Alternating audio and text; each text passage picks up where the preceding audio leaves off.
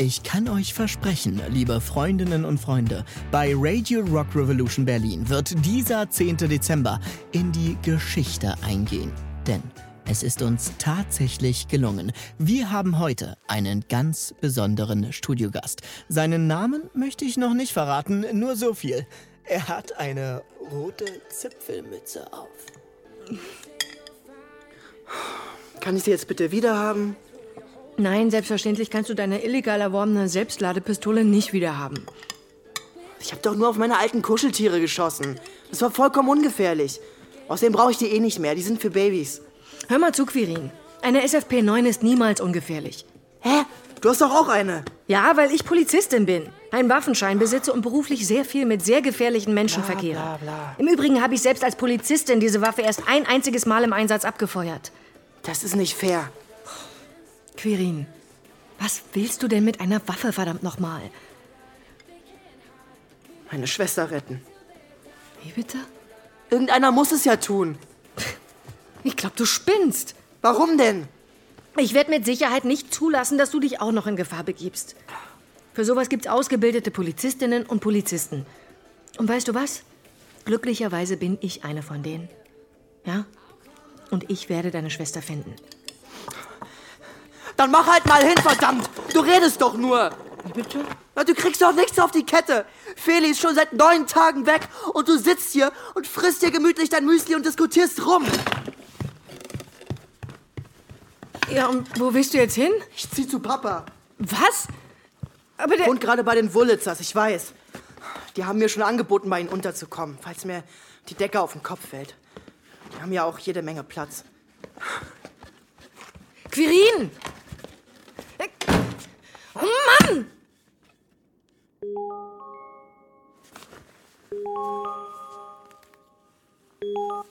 Na? Fühlst du dich manchmal einsam und allein?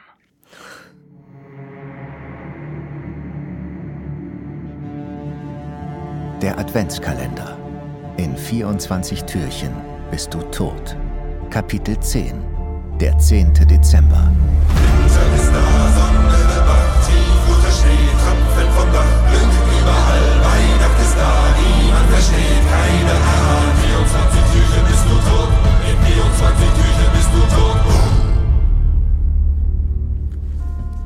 Ich, äh, tja, ich könnte Ihnen ein paar Kontakte von hervorragenden Jugendpsychologen geben, wenn Sie mögen.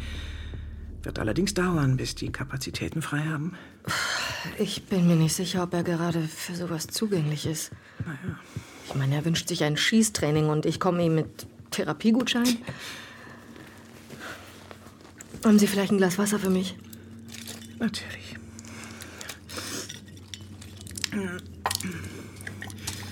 So, ja. Ihren Tablettenkonsum haben Sie im Griff? Ja, klar. Darf ich ehrlich mit Ihnen sein? Ja, ich bitte darum. Ich halte Sie nicht mehr für dienstfähig. Wie bitte? Unter normalen Umständen würde ich Sie krank schreiben und Ihnen einen psychiatrischen Klinikaufenthalt ans Herz legen. Stationär. Ah ja? Aber Ja, wäre ich Ihre Amtsärztin, hätte ich Sie schon längst vom Dienst freigestellt. Insbesondere von diesem Fall. Ja, unter normalen Umständen, wie Sie es nennen, würde ich dieses Angebot sogar annehmen. Gut. Ich meine, ich will einfach nur schlafen. Aber Sie wissen genauso gut wie ich, dass das nicht geht. Er hat mir versprochen, ihm nichts anzutun, solange ich tue, was er sagt. Und solange ich die Leitung des Falls innehabe. Ja, ich weiß. Ja, also sollten Sie mir gefälligst helfen, irgendwie durch diese Sache durchzukommen. Das ist richtig. Allerdings müssen Sie auch meine Situation verstehen. wie Ihre Situation. Ja, Frau Alberi, ich spreche nicht mit allen Patienten so offen wie mit Ihnen, aber Sie wissen, ich bin dazu verpflichtet, bei Patienten, von denen ich denke, dass sie eine Gefahr für sich oder ihre Umwelt darstellen könnten, einzugreifen.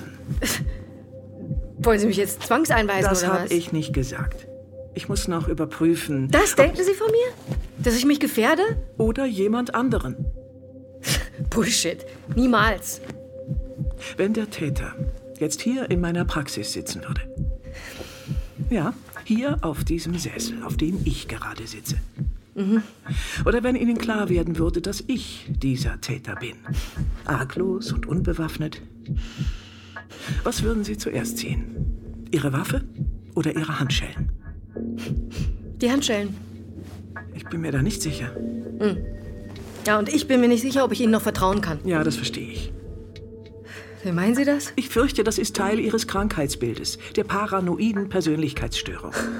Sie reagieren bei Kränkungen nachtragend und bei Zurückweisungen übertrieben empfindlich. Die Betroffenen neigen dazu, vieles, was sie erleben, als feindselig und gegen sich gerichtet zu empfinden. Ja, tue ich aber nicht. Leugnen gehört ebenfalls dazu. Unsere Stunde ist noch nicht vorbei, Frau Alberi.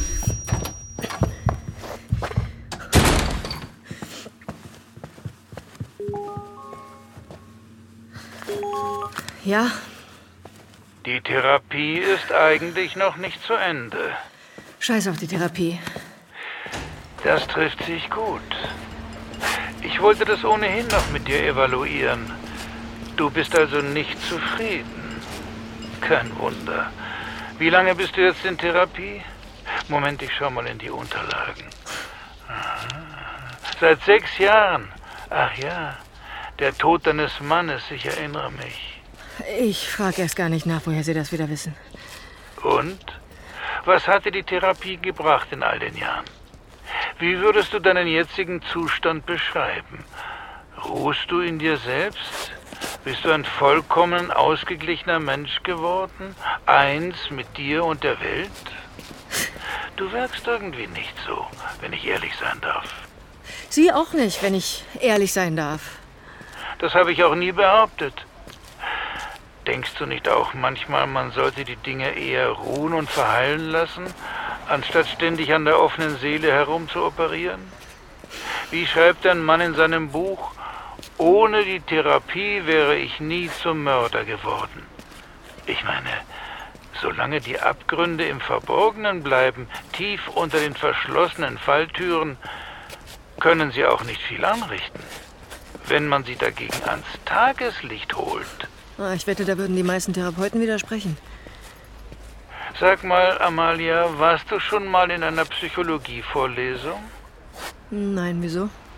Tja, manchmal kommt es mir so vor, als ob das vor allem Leute studieren, die sich selber heilen wollen. Da liegt oft einiges im Argen, wenn du mich fragst. Und wir vertrauen uns ihnen an. Mit unseren verletzten Seelen. Ich weiß nicht, ob das so gut ist. Äh, wusstest du, dass Dr. Marion Quest als Kind selbst in Behandlung war? Nein. Sie war sogar ziemlich auffällig. Sie hat ins Bett gemacht, Tiere gequält und mit Feuer experimentiert. Du weißt, was das heißt? Die McDonald-Triade? Richtig. Und was bedeutet das? Nach dieser etwas kruden Theorie neigen solche Kinder im Erwachsenenalter zu psychopathischem Verhalten. Es gibt zahlreiche empirische Belege dafür.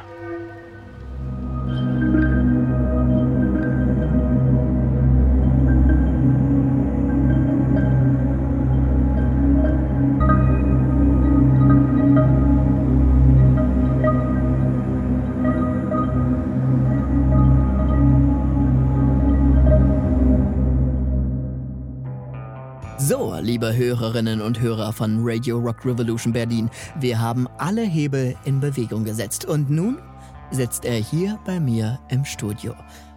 Lieber guter Weihnachtsmann, jetzt mal Butter bei die Fische. Wer ist als nächstes dran? Ach, wissen Sie, Weihnachten verliert doch deutlich an Reiz, wenn man schon vorher weiß, was man geschenkt bekommt. Finden Sie nicht? Da haben Sie wahrscheinlich recht.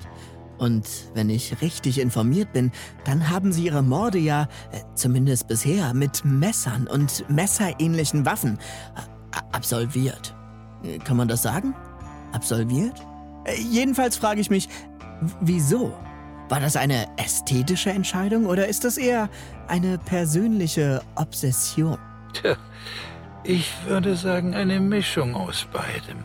Ich denke, es gibt eine gewisse Urangst im Menschen, erstochen oder geschnitten zu werden.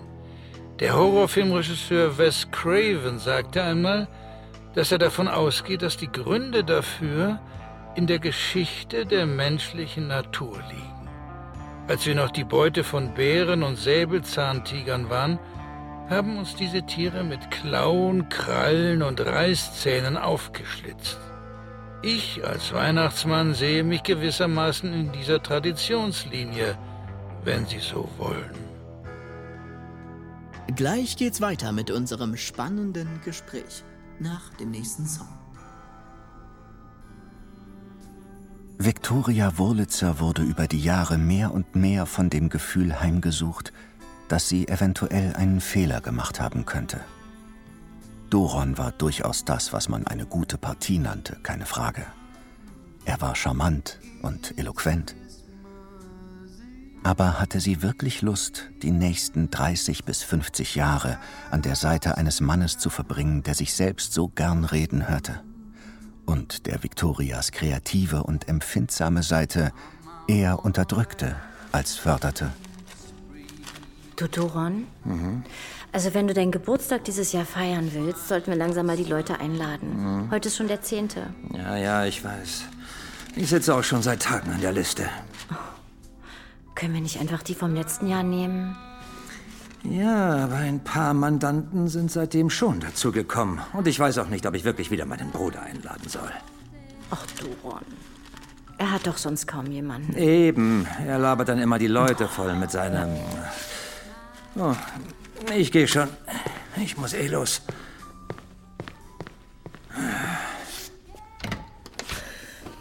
Amalia.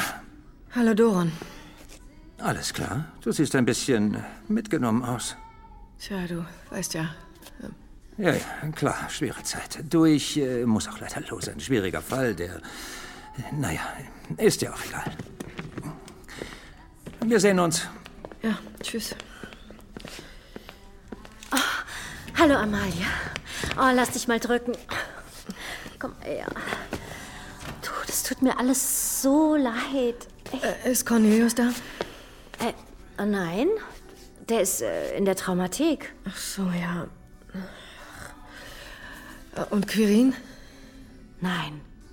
Wieso wollte der kommen? Ja. Jetzt komm doch erst mal rein.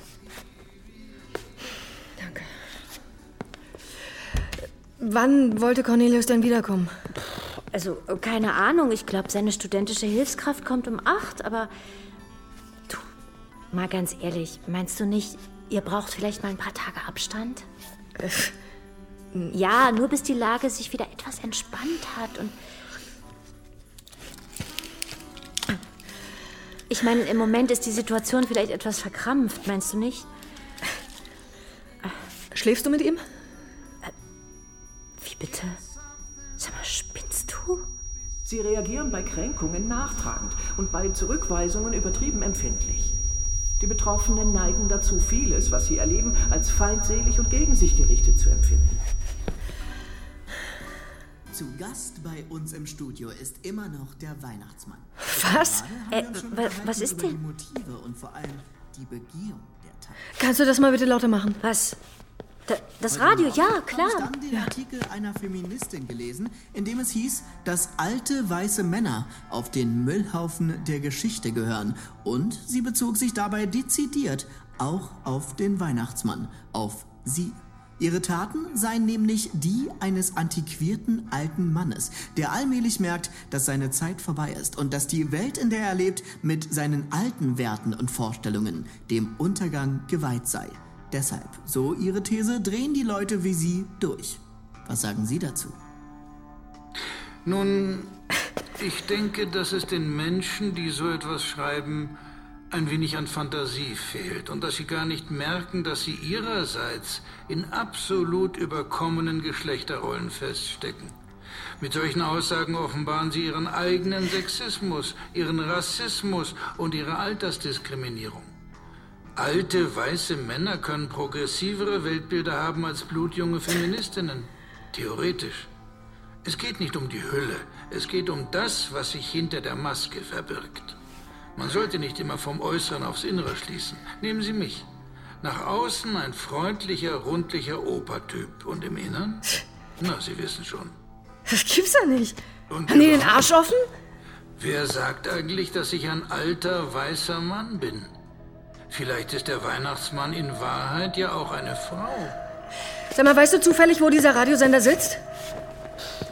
Ich glaube, irgendwo in Kreuzberg oder so. Alles klar. Sag, bis, äh, bis bald.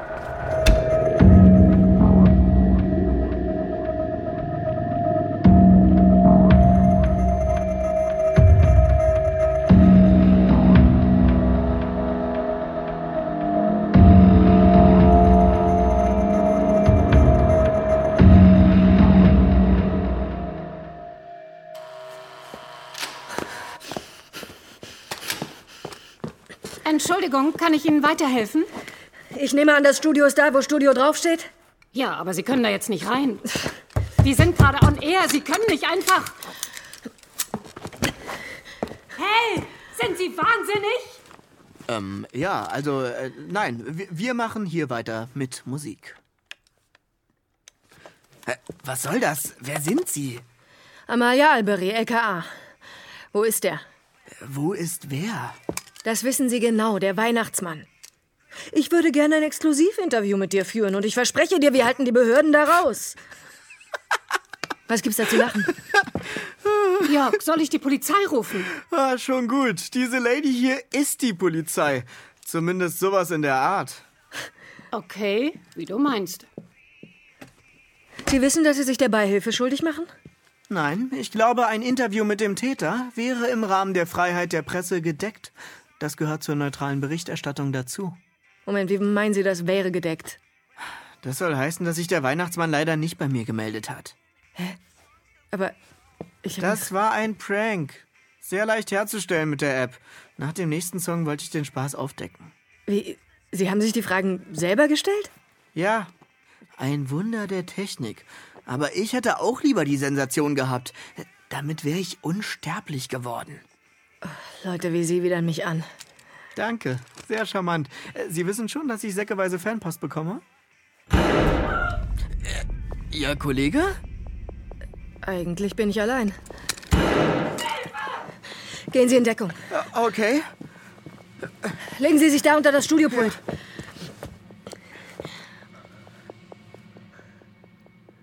Hände hoch oder ich schieße! Mama? Quirin? Ha, du bist ja doch gar nicht so lahm, wie ich dachte. Die Waffe hatte ich dir doch abgenommen. Oder nicht? Ich hatte mir gleich zwei bestellt, um mir eine auszusuchen und die andere zurückzuschicken, wie man das heute eben so macht beim Online-Shopping. Also, wo ist dieser gottverdammte Weihnachtsmann? Ich will meine Schwester zurück! Du möchtest noch mehr Stories of Crime hören? Dann hör doch mal in die zahlreichen anderen Fiction-Crime-Geschichten in unserem Kanal rein. Stories of Crime gibt es überall, wo es Podcasts gibt. Folge uns in der Podcast-Plattform deiner Wahl und verpasse keine neue Folge. Und wenn dir diese Folge gefallen hat, dann lass uns gerne 5 Sterne da. Der Adventskalender. In 24 Türchen bist du tot. Eine Hörspielserie von Markus B. Altmaier. Es sprachen Luise Helm, Joachim Kerzel, Dorette Hugo und Thomas Nero Wolf sowie Gabriele Blum, Daniel Klaus, Max Hegewald, Ulrike Hübschmann und Norman Matt. Entwickelt und geschrieben von Markus B. Altmaier. Produziert von Das Hörspielstudio Kreuzberg. Aufnahmeleitung Nina Steiger. Mischung Elias Koraus. Regie Julia Ostrowski. Produzenten Fayo Tristan Lehmann und Isabel Lüppert-Rhein. Gesamtleitung FAIO Benjamin Riesom, Luca Hirschfeld und Tristan Lehmann. Der Adventskalender ist ein FAIO Original von Das Hörspielstudio Kreuzberg.